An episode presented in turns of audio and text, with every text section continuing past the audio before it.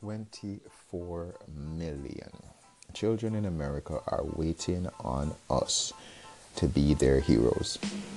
Lincoln here from Turn to Burn, FamilyFamily.com's a transformational man cave. We support males to crush illiteracy, which is the illiteracy of masculinity, and to aspire to domestic excellence. You don't have to wait until you are a biological parent to be a hero to a child or a youngster in your surroundings, in your environment. There are so many fatherless children around us. Even we don't have to go very far to see a single mom, to see a child who may have lost his dad in the military or some situation like that around us. There's so much fatherlessness around us, so much illiteracy with males not turning up in our homes, men that are divorced and have just uh, given themselves an excuse to stop paying child support, stop visiting their kids, stop playing an active role in their kids' life this because they have beef with the mom, etc. So we encourage uh, males in our family here at Family Family to reach out to a family that has no male in it you might not be a father yet, but you can prepare yourself, you can extend and stretch yourself to love a child that has no male figure in their lives.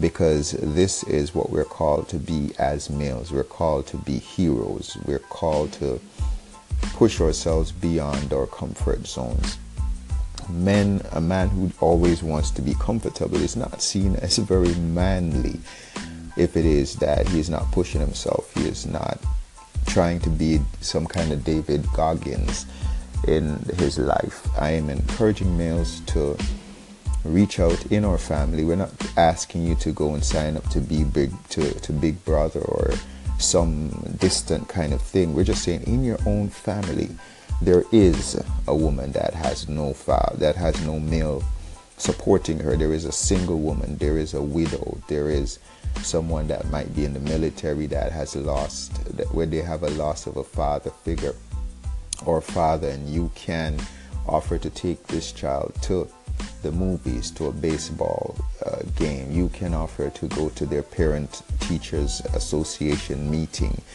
you can offer to give them a ride to school, to do something practical to show them love. You can be a hero today to a child in your close circle.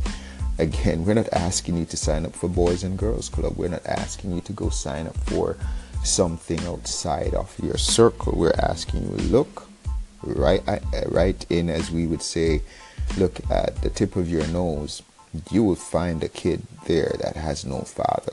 And we're encouraging you to do something today to show that child that there is a man who feels, who is concerned, who wants to be a father figure, for want of a better word, who wants to be a male hero in his life. There are two things we encourage you to be to, to understand one, that you're already influencing the life of children around you by the repetitive example that you show.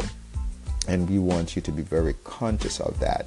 Whether or not you're opening the door for your wife, whether or not you are being mean to your wife or your spouse in the way you, you speak to her, whether or not you're leaving behind tools and resources for the next generation, whether or not we're taking care of this planet, etc.